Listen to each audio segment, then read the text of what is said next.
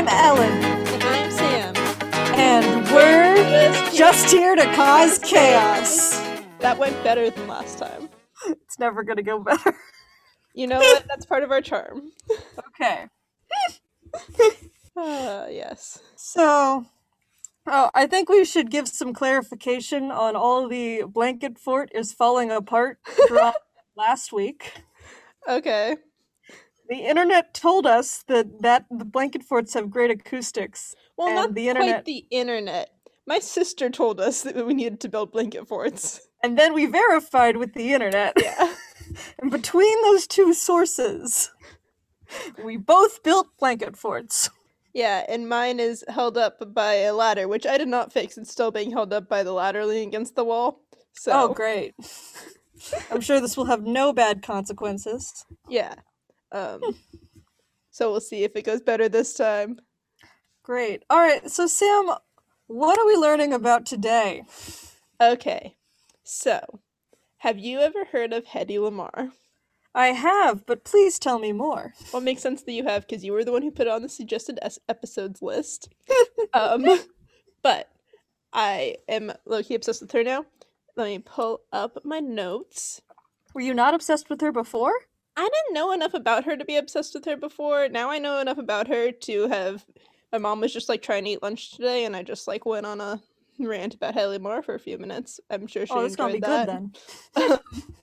But yes, Hedy Lamar was born Hedwig Eva Kiesler in Vienna, Austria on November 9th, 1914, into a well to do Jewish family.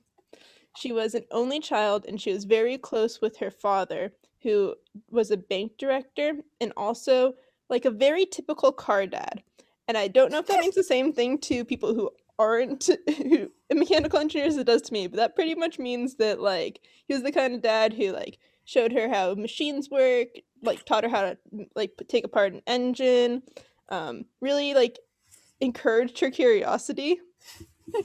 um, and her mom was a famous concert pianist who enrolled her daughter in ballet and piano lessons from like the second she could do either thing. She might as well have popped out into a tutu.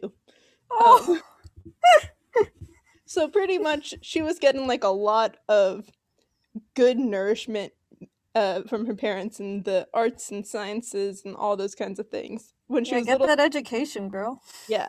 When she was little, her and her dad would go on these long walks and he would like explain to her how different car engines work and um pretty much my theory is if they were on today they'd have like an old car in their garage and like work on it together on weekends. Like that's the kind of they had, which I'm very much here for.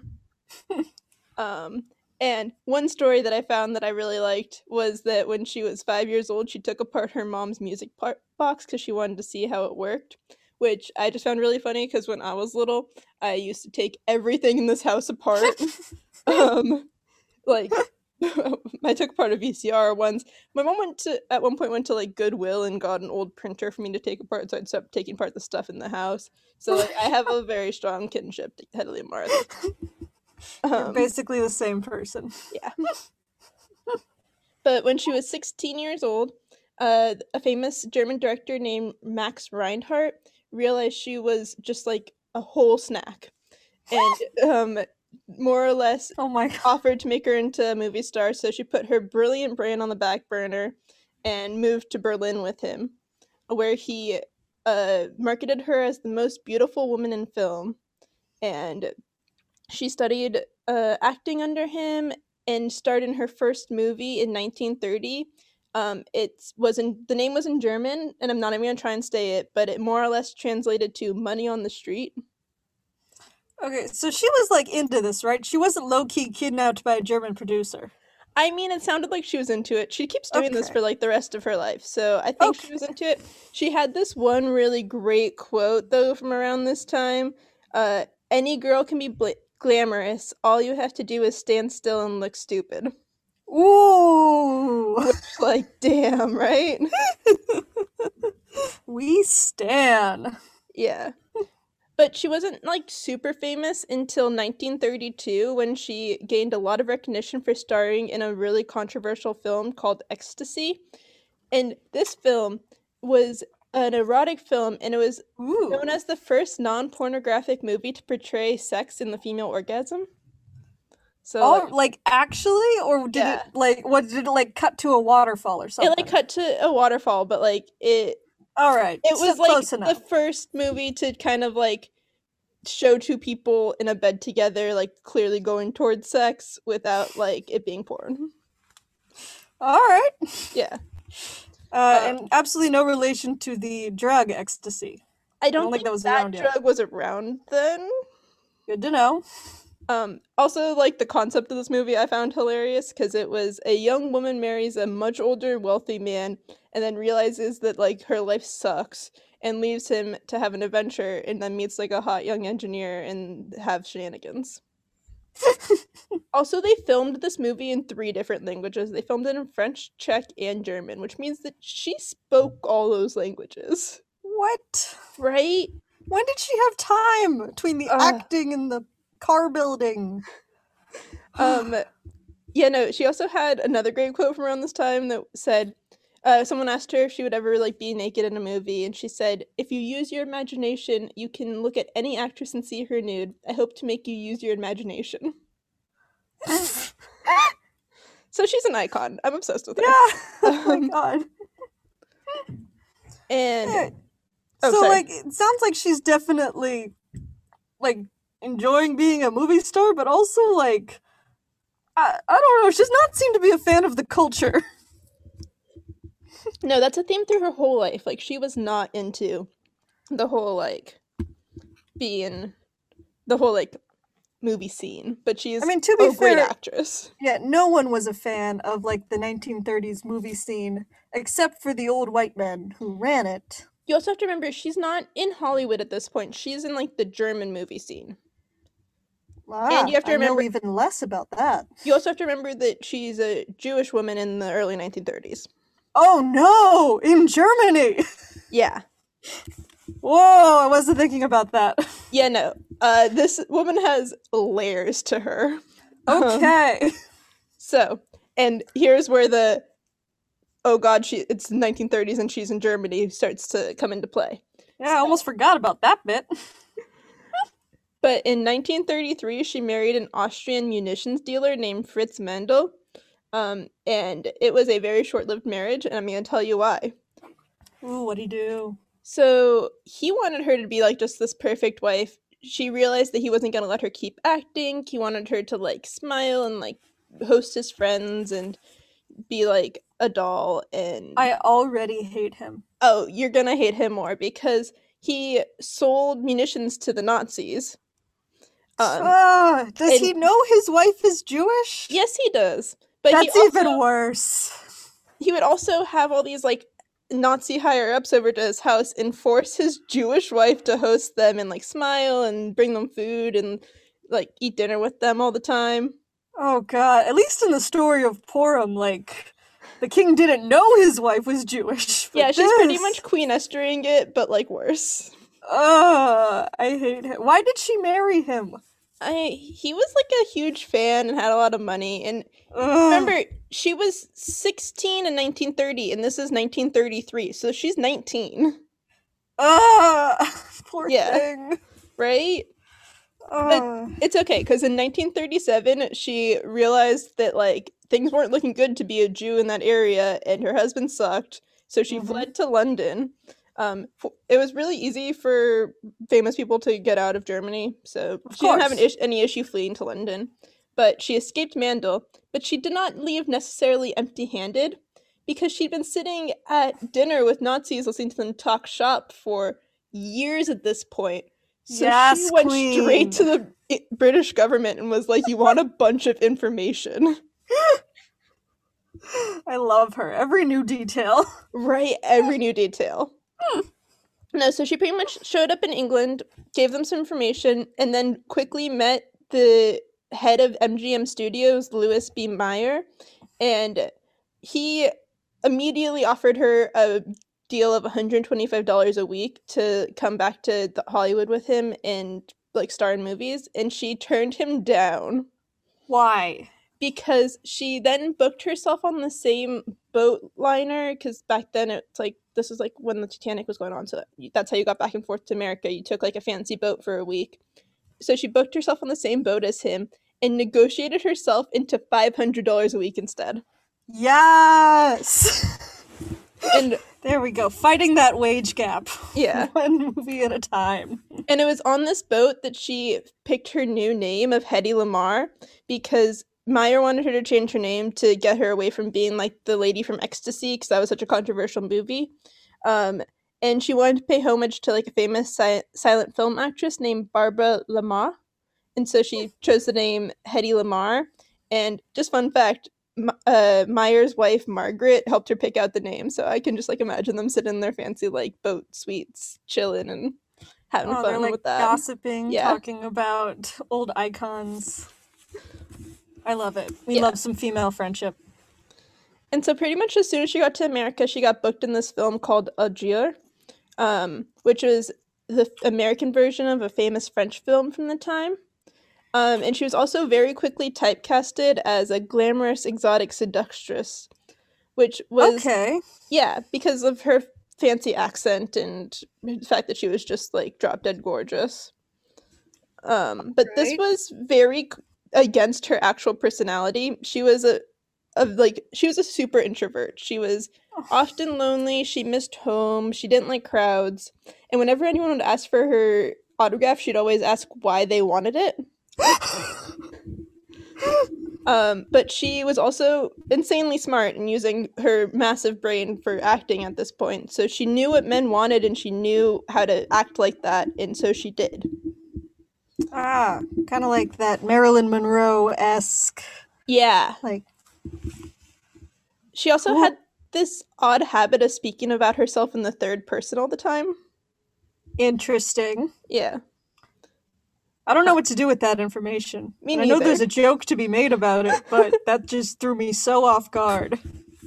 Um, but she was really notable because she was one of the because a lot of film stars escaped Germany uh, during the Nazi regime. I mean, Germany had like the second biggest film industry in the world at that point, and a lot of them were Jewish. So like a lot of very famous people came out of Germany, but she was one of very few who made a name for herself in a new market after that. Good for her. Yeah. She made what some referred to as a seamless transition linguistically and culturally. Good for her. Yeah. We And already she know she speaks She speaks at least three languages. Well, four because she has to speak English at this point. Wait, you said the movie was recorded in like English, German, and No, Czech. it wasn't recorded in English. It was uh, in French, Czech, and German. Oh my god, that's one more language than I thought. Yeah.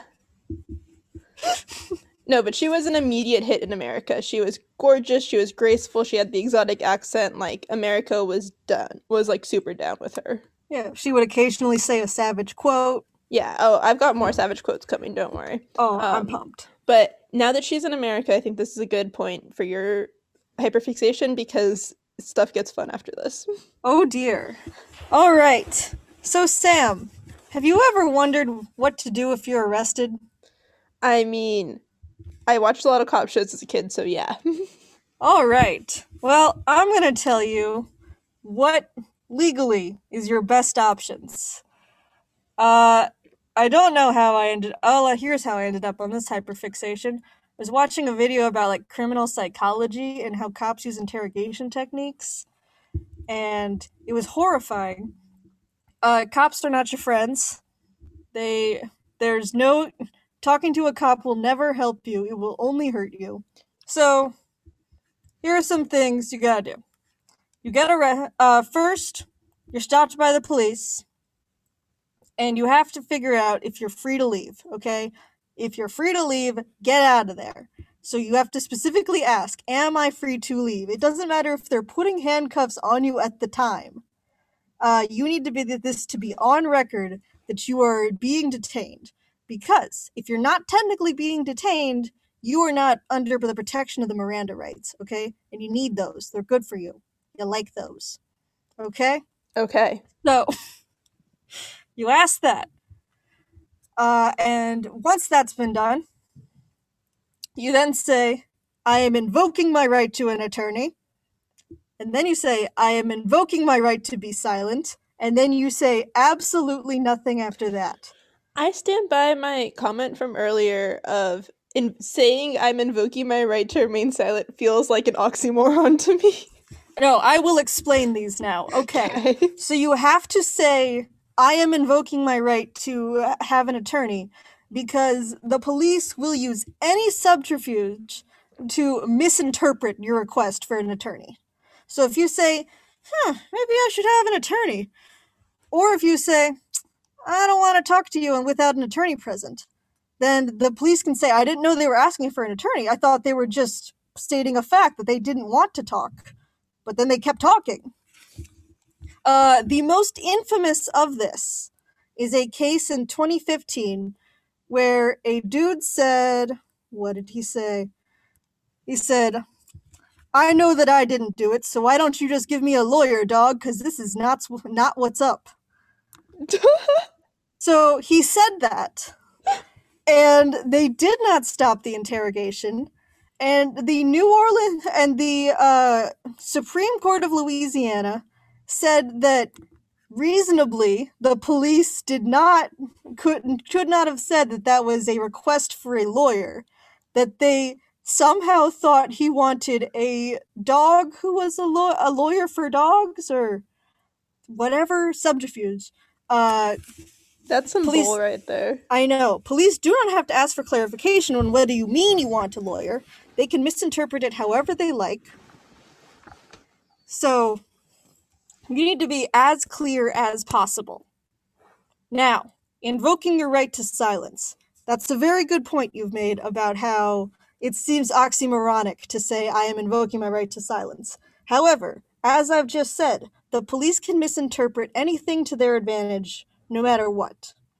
So if you just sit there silently, they can say, I didn't know they were invoking their right. I thought they were just quiet.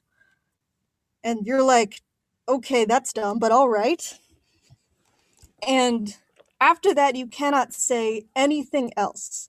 Because if you say anything else, you are waiving your right to be silent.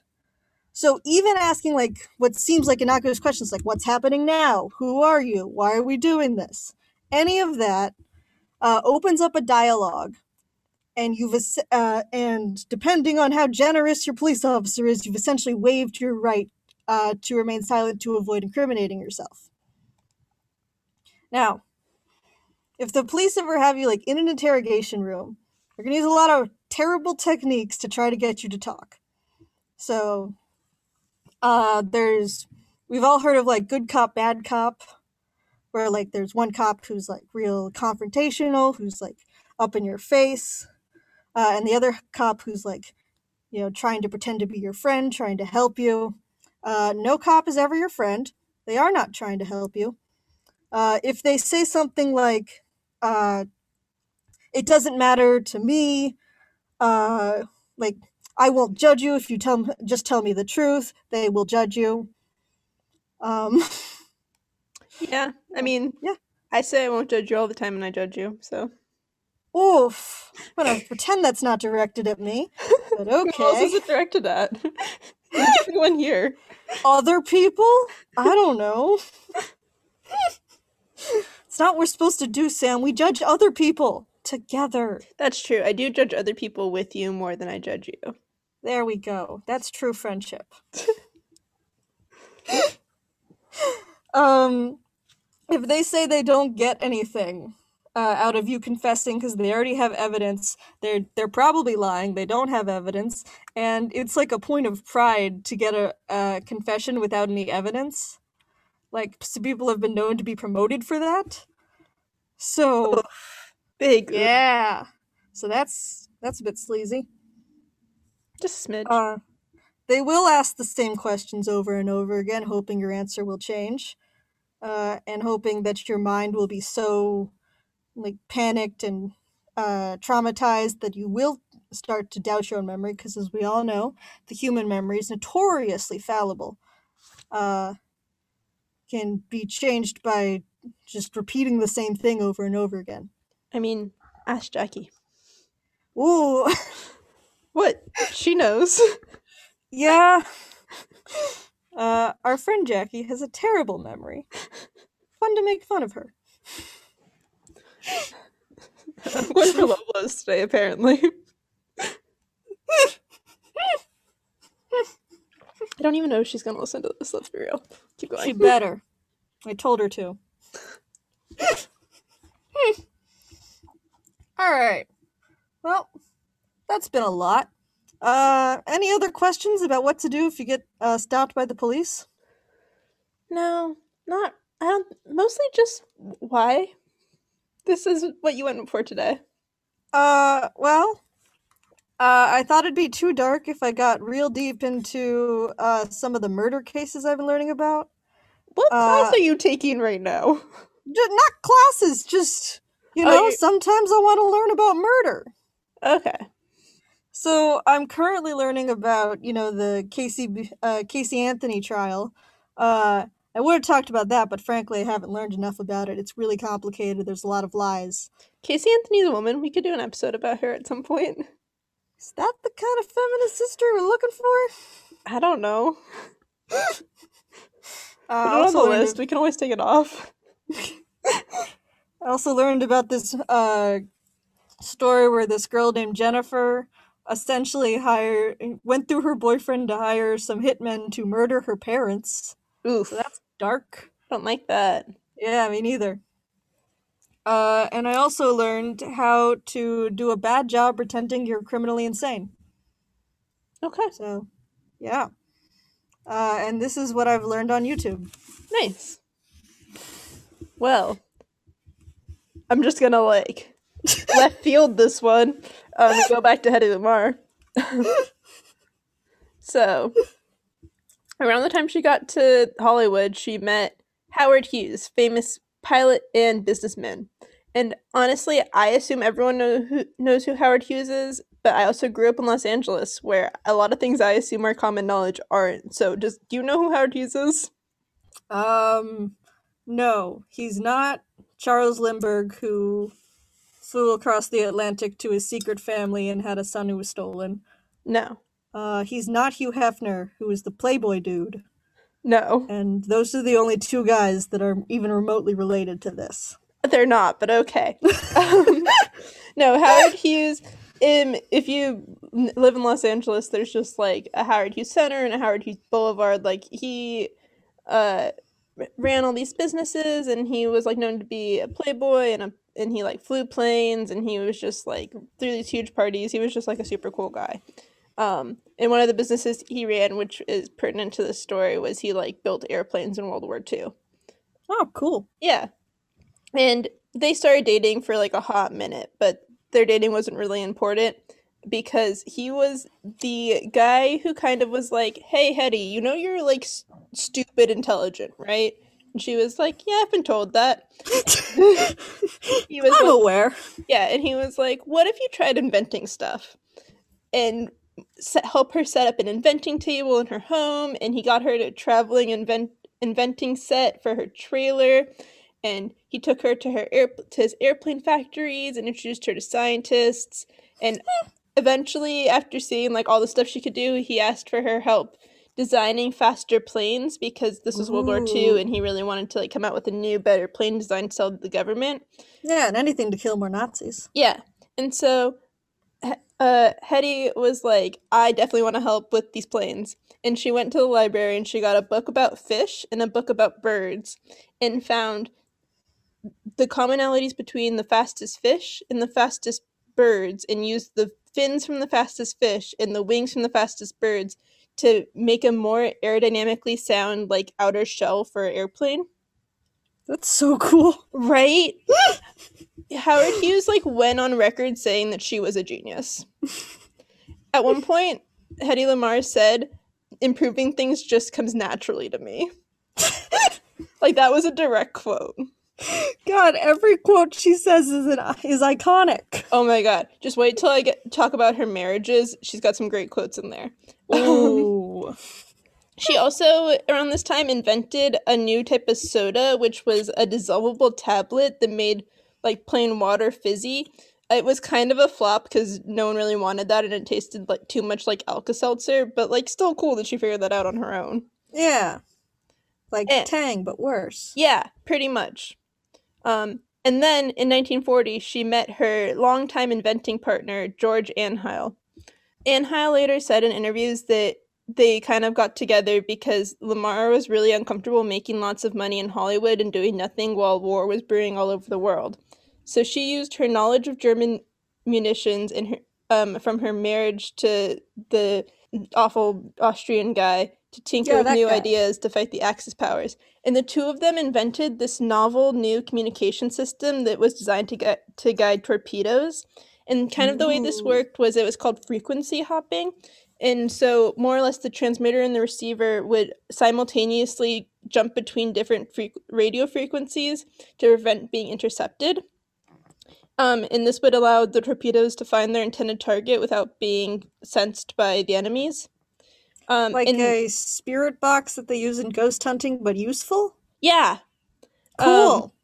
And so this design was awarded a US patent. It was patent number 2,292,387 in August of 1942.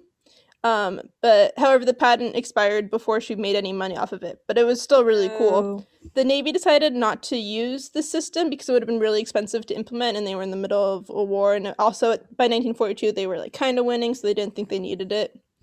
Um, but frequency hopping is kind of the base technology that for what would later become Bluetooth, Wi-Fi, GPS, and cell phones. Wow. Yeah. So because How of this, that- How does that work with like satellites? it kind of it's like the base idea and like the original circuitry is still in use, but now instead of like radio frequencies, it's kind of like satellite signals that they jump between. Cool. Yeah. Um, because of this, Hedy Lamar is often called the mother of Wi-Fi. um, and also, after the rejection from the Navy, Lamar supported the war effort by selling war bonds because she was still insanely famous. um, She's like Tony. She's like Howard Stark and Captain America combined. Yeah. Oh, you're gonna love this. So, it, during World War II, the Office of- of Strategic Services had a device that could mimic the sound of a falling bomb and then emitted smoke everywhere to help like their agents escape once they've been made. And it it's been documented to have saved at least one life. And you want to know what they called the device? What? The Hedy Lamar. um. So yeah, that was kind of like her time during the war. She was just inventing novel technologies that would change the way we live our lives Just and casually, like you do. selling war bonds and having spy technology named after her. Um, Sir, why was the spy technology named after her? Like, was she involved in its making? Was it just they're like, you know who's cool? I think it was kind of like in movies, she was always this like kind of seductress who was like in the shadows and was able to like get out of bad situations. And they were like, this device will help you get out of a bad situation. like, it had nothing to do with her inventing abilities. It just, I thought it was fun that they named it after her. That's still so cool. Yeah. No, but after the war in 1945, she left MGM um, and started her own production company called the Mar- Mars Film Corporation with two guys, Jack Chertok and Hunt Stromberg. They're unimportant, but they were there, so I felt like mentioning them. Yeah, those Um, guys. Yeah, and the production company only made two movies, which both grossed more money than their budgets, but weren't like huge hits. She produced and starred in both of them. She was the first female actor to go off and start her own production company after leaving a studio. Um, but Hollywood establishment was like really not okay with actors in general going off to make their own movies, but especially an yeah. actress. So if they had their power, then they could have like contracts that wouldn't let them micromanage every aspect of their lives. Yeah, so pretty much Hollywood like tor- uh, blackballed her movies, but they still did okay. Like she didn't lose money on them, so that's pretty impressive. Yeah. Um, but the two movies that she made as produce as like the producer of her own production company was The Strange Woman and The Dishonored Lady, both of which still had her as her like dark seductress typecast, which You know, kind of wish she had gotten away from that, but I guess that was her thing. Yeah, maybe it's just what she felt comfortable doing. Yeah. But, so yeah, that was she's her, the dark seductrix, she can sneak off stage. But yeah, Go- that, that was Go back to that introvert. producing career. She produced one other movie not in coordination with the Mars Film Corporation and also starred in it, but yeah. In the end, she made 31 movies in her career, so like I'm not gonna mention all of them. But she More became a movies than I've made. really. You haven't been in 31 movies? I didn't know that. Yeah. So this is the part where you'll just casually say, "Actually, I have been in 31 movies." Oh yes, I totally have been in 31 movies. I haven't. Um, yeah, just ask my neighbor, you know, uh Brad Pitt, because you would say something like that out of nowhere just to like would ruin my by day. now if Brad Pitt was my neighbor. I don't know. Weirder stuff has come up. For context, I grew up in Los Angeles and have a lot of weird famous people stories and just bring them up unnecessarily in conversation sometimes. Yeah, with without any introduction, it'll just drop, and then I'm gonna ha- I have to like reset afterwards. Yeah. So Hedy Lamarr continued acting until 1958, and she became a U.S. citizen officially in 1953. She loved living in the U.S. She like thought of it as home almost immediately when she got here. But yeah, so that's more or less her career. It was epic and long, and she did some amazing things. I mean, she was in movies from 1930 to 1958, so that's 20 year long career in a time when like women meant nothing after age 30. oh yeah, what an icon! She was such an icon. And now I'm going to talk about her personal life a little bit because this woman was never defined by a man. She was married six times. Yes. You want to hear her next savage quote? It's about marriage, and I'm obsessed with it. oh, She said at one point, I must quit marrying men who feel inferior to me. Somewhere there must be a man who could be my husband and not feel inferior. I need a superior, inferior man.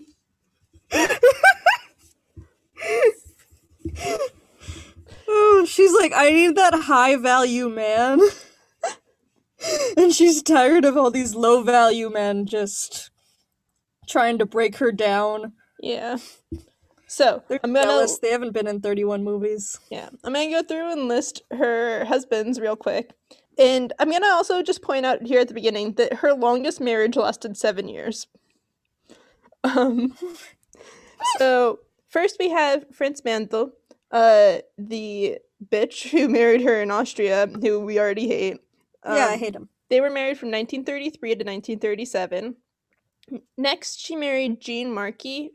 They were married from 1939 to 1941. He was a screenwriter and producer.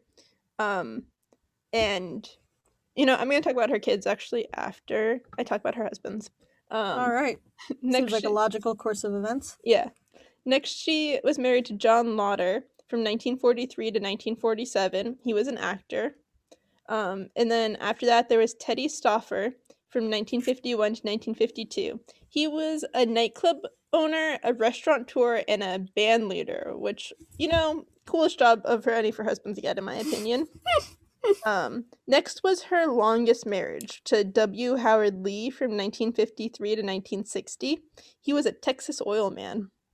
Ah. And then, are you ready for this? Her final marriage was Oh, to. Louis J, Louis J. Boies from 1963 to 1965, and he was her divorce lawyer.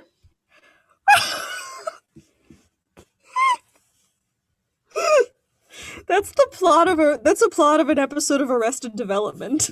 Yeah.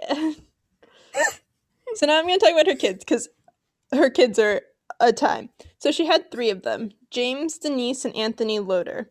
Notice that they all have the same last name as her third husband. However, James Loder was born in 1938. You might remember that I said she married James Loder in 1943, and she married Gene Markey in 1939 because at the time that she had James Loder, John Loder was still married to someone else. Oh no. Um, but she was like a big Hollywood starlet, and this would have been a huge scandal. So, in right about the same time she gave birth, she married Gene Markey and told the media that the two of them adopted this baby together and it wasn't actually related to either of them. And that worked. Yeah, I mean, back then she disappeared from the media for nine months, came back with a husband and an adopted child, and like everyone was like, fine, we believe it.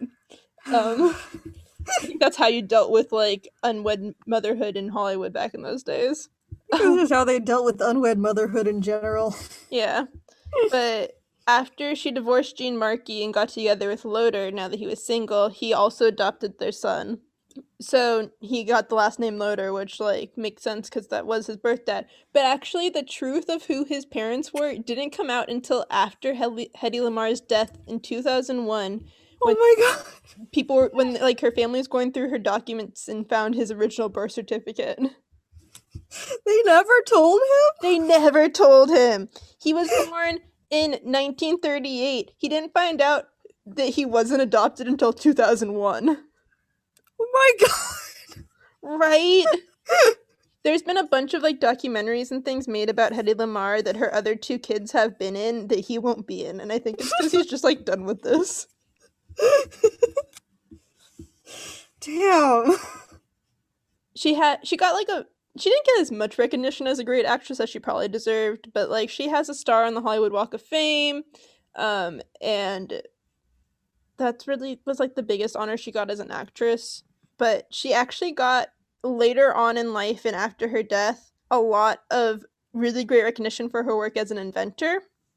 So her first like big inventor like the first big honor her big beautiful brain got was that she received the Electronic Frontier Foundation Award in 1997 with Antheil, her like longtime partner.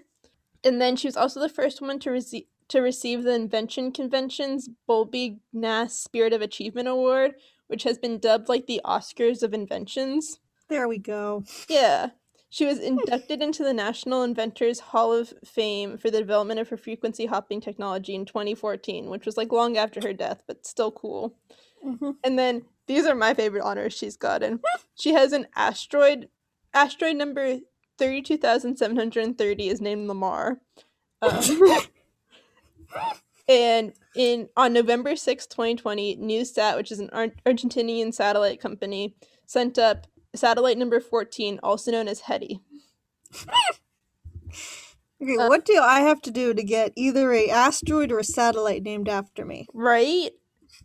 Ugh, Like, I where's the bar?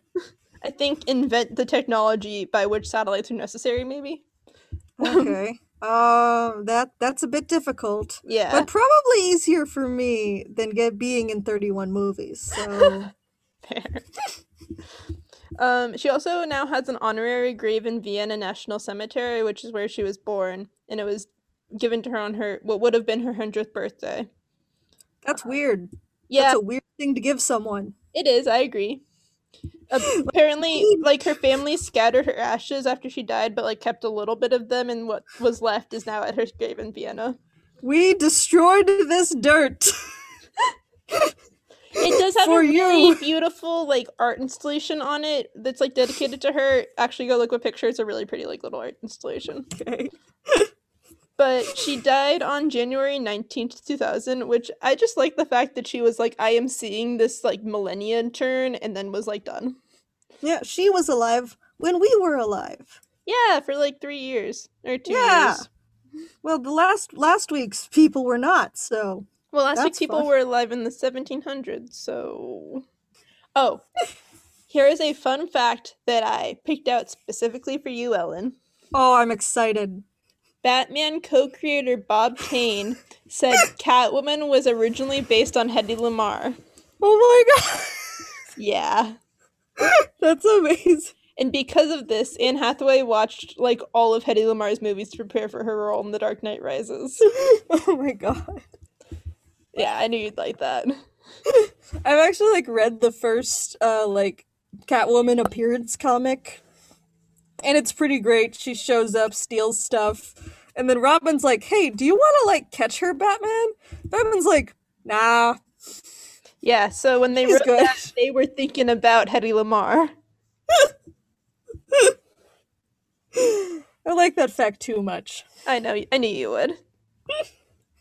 um, and then Gal Gadot was recently cast to play her in an Apple Plus series based on her life story. I just thought it was fun because I love Gal Gadot. Awesome.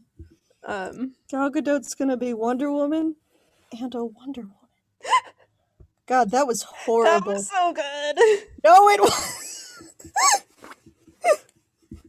And then I have two more just like great quotes by her that I wanted to include but didn't have a natural place to put them, so I'm just going to read them to you now. Fantastic. So the first one is the world isn't getting any easier with all these new inventions. I believe that people are hurried more and pushed more. The hurried way is not the right way. You need time for everything. Time to work, time to play, time to rest, which I just appreciate. That's a great quote. Yeah, Um I've actually like uh seen that with like analysis of how like productivity has gone up, where like we're doing things faster, but that just means that work comes faster. So like we're three times as productive, but that means that we're also three times as exhausted. Yeah. I mean, who knows how this woman had any time for rest or play because she was literally starring 31 movies and inventing stuff all the time. But you know what? Yeah. Guess she could do it. I get tired after two hours of class. Same. And then her last great quote was Hoping curiosity about the future seemed better than guarantees. That's the way I was. The unknown was always so attractive to me, and still is. Aw, She was just such an icon. yeah. I love her. Uh, yeah, that's what I got for you. That is Hedy Lamar in 45 minutes. I love it. Uh, it's nice to have a feminist icon who wasn't murdered. Yeah, no, Yeah. she died at the at a ripe old age. I mean, she was born in 1914 and she died in 2000. Yeah, that's like a happy ending. Yeah. I mean, she didn't receive much recognition for her beautiful, beautiful brain until after she died, but like, still. Still. She got some recognition right before she died, and she had a star on the Wa- Hollywood Walk of Fame, and she starred in 31 movies and had six husbands. It was just so cool. And she's the mother of Wi Fi, Yeah. the very technology with which this podcast is possible. Like, so much of our lives would be impossible without H- Hedy Lamar. Like, can you imagine your life without Bluetooth and Wi Fi and GPS? Oh god, I'd have to read paper books again. You do read paper books. You read more paper books than any person I know. Okay, but sometimes I read on my phone. You read on your phone a lot too. I like books. I know. So, yeah, that's what I got. What did you learn today, Ellen? Well, I learned so much about Hedy Lamar, uh, and so much more than what I thought I knew, which was mostly based off an episode, uh, a season of Agent Carter. where- Uh, I almost included that in here that the se- villain from season two of Agent Carter was based on Hedy Lamar. so it's nice to see though she was like actually a pretty awesome and not villainous person. Yeah, no, she didn't uh, try to consume anyone using like anti gravity. Good. Spoiler warning for season two of Agent Carter, I guess. Eh, if you haven't seen it by now, you're not going to. I don't know. I watched it for the first time last summer and I loved it. It was during quarantine though. Quarantine changes your entertainment consumption immensely. That's true. I watched everything Marvel's ever produced during quarantine. And it was then we realized Sam was not okay.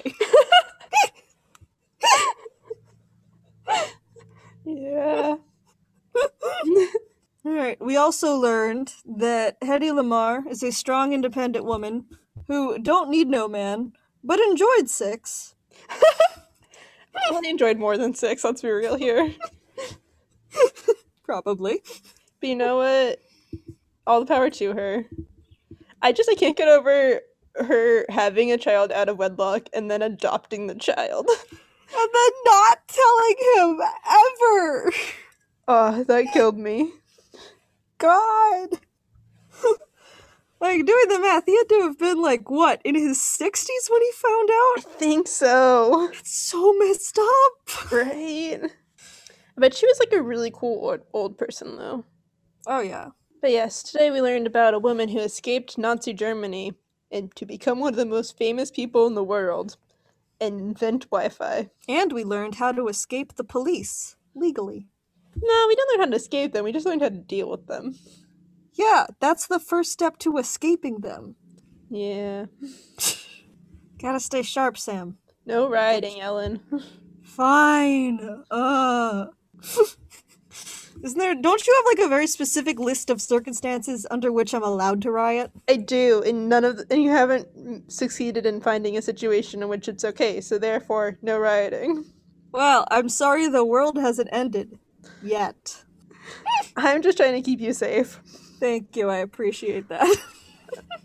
Ugh, I'm gonna do our plugs now. okay. you can follow us on on Instagram at Chaos Podcast. If you have, if you want to like tell us what you think or give us ideas for more episodes, our email is chaospodcast21 at gmail.com. Uh, follow us on Spotify, follow us on Apple Podcast, leave us five star reviews wherever that's supposed to happen. And thank you for listening. We really appreciate it. Hope you enjoyed the chaos. Safe travels.